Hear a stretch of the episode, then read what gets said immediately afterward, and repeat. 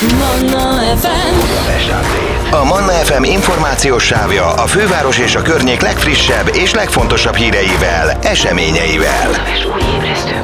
A mikrofonnál István Dániel. A Budapest update most arról, hogy megállt az albérletek drágulása másfél év után, az ingatlanpiaci lassulás már az eladó lakásoknál és házaknál is megfigyelhető volt, mert szeptember eleje óta ezeknek az ára sem nőtt. A vonalban itt van velünk Balog László, az ingatlan.com gazdasági vezető elemzője. Jó reggelt! Ja, szervusztok, jó reggelt kívánok! Nagy dolognak számít ez? Ez nagyon nagy dolog, mert az elmúlt másfél évben igazi hullámvasútra került az albérletáraknak az változása. Gyakorlatilag a Covid idején egy 30-40 százalékos gyengülést, egy olcsóbbá válást figyelhettünk meg, majd a Covid befejeztével, vagy a Covid utáni kilábalás egy komoly ár drágulást eredményezett, aminek következtében az elmúlt már egy évben gyakorlatilag 25%-kal drágultak az ingatlanok.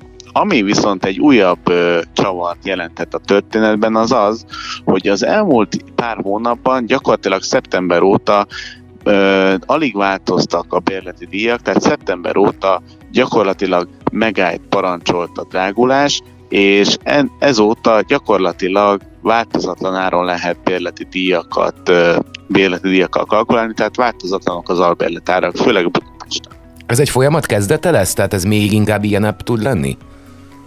Nem tudjuk, hogy ez mennyire lesz tartós, de az tényszerű, hogy a KSH ingatlan.com lakbérindexe szeptember óta nem mutatott változást a bérleti díjakban, és az is, jelen, az is egy árulkodójel a lakáspiaci változások egészét tekintve, hogy a, a, a vevők fizetőképessége most megáll a drágulásnak, mert nem csak az albérletárak, de az eladó lakások árai sem változtak szeptember óta, ez pedig akár egy komolyabb változás előjele, előjele is lehet.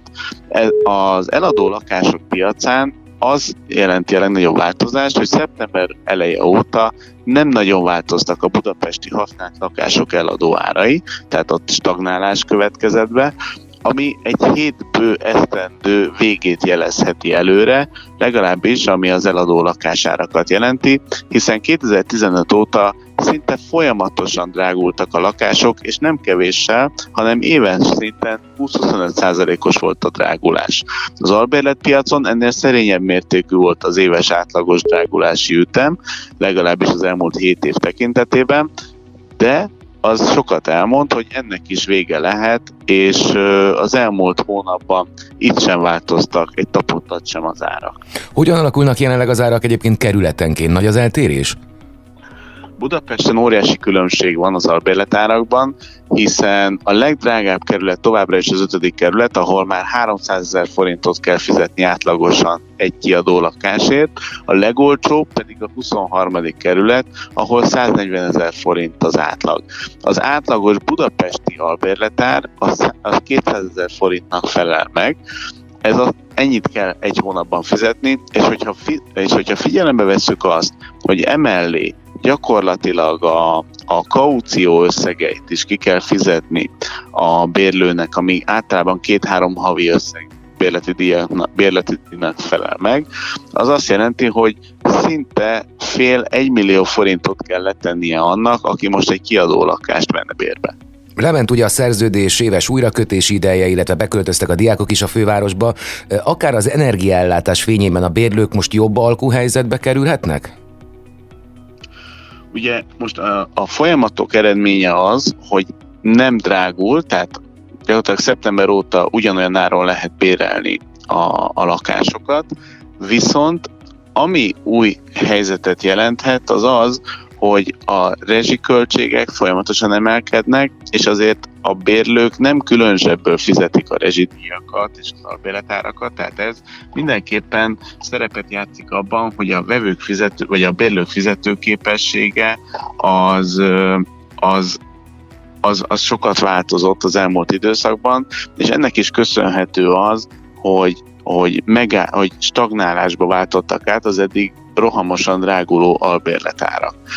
Az valószínűleg kitart egy darabig, legalábbis a következő néhány évben, vagy néhány hónapban, hogy, az el, hogy a következő időszakban nem nagyon lesz ebben változás, viszont arra nem biztos, hogy jó eséllyel lehet fogadni, hogy a bérleti díjak drágulása most csökkenésbe megy át, hiszen a bérlők nincsenek arra rákényszerítve egyelőre, hogy alacsonyabb áron adják bérbe ezeket az ingatlanokat, mert hogy ennyivel nőtt volna a bérlők alkuereje. Ha valaki most vásárol a lakást, de nem sürgeti az idő, érdemes kivárnia? Azok, akik vásárlásban gondolkodnak, sokkal jobb helyzetben lehetnek, legalábbis ami az árak tekintetében megfigyelhető, mert eddig ők kénytelenek voltak alkalmazkodni a dráguláshoz, viszont a, a jövőben egyáltalán nincs kizárva az, hogy ne következne be egy árcsökkenés akár a használt lakások piacán.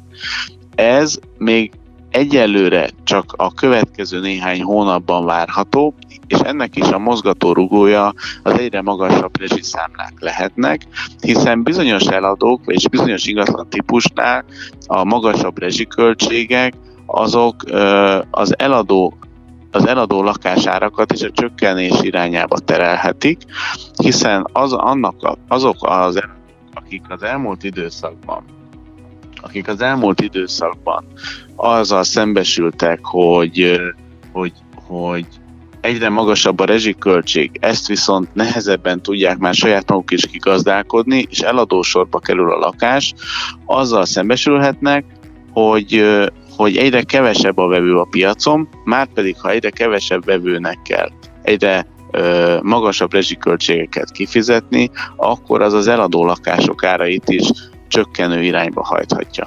A jelenlegi gazdasági helyzet egyébként visszavette az emberek lakáshitel felvételi kedvét?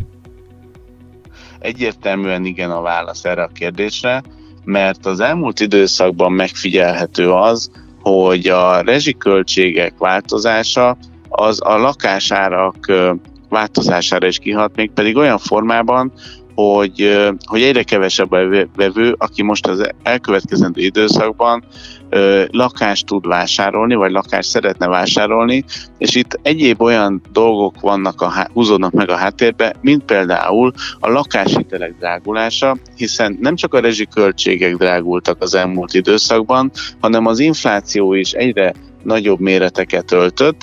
Gyakorlatilag az elmúlt két-három évben két-három százalékosra csökkenő infláció az most már 10 százalékot meghaladó méreteket öltött, ez pedig indirekt módon a lakáshiteleket is drágítja, hiszen az infláció ellen az, a jegybank egyik fegyvere az, hogy emeli az alapkamatot, az emelkedő alapkamat pedig egyre dráguló lakáshiteleket eredményez, már pedig a lakáshitelek ö, drágulása az egyre jobban visszaveti a vásárlási kedvet, és azzal, hogy, hogy egyre drágában lehet lakáshitelhez jutni, egyre magasabb kamatok mellett, ez visszaveti a vásárlási kedvet, ez pedig akár kivár, kivárásra is ösztönözheti a, az elkövetkező időszakban lakásvásárlóként piacra lépő szereplőket, ami akár lakásárak csökkenéséhez is vezethet. Ha valaki szeretné eladni az ingatlanát, de abban a jelenlegi helyzetben elég korszerűtlen a fűtési rendszer, akkor azt érdemes most korszerűsítenie, az behozhatja eladásnál az árát, vagy talán érdemesebb elpasszolni ezzel az elavultal?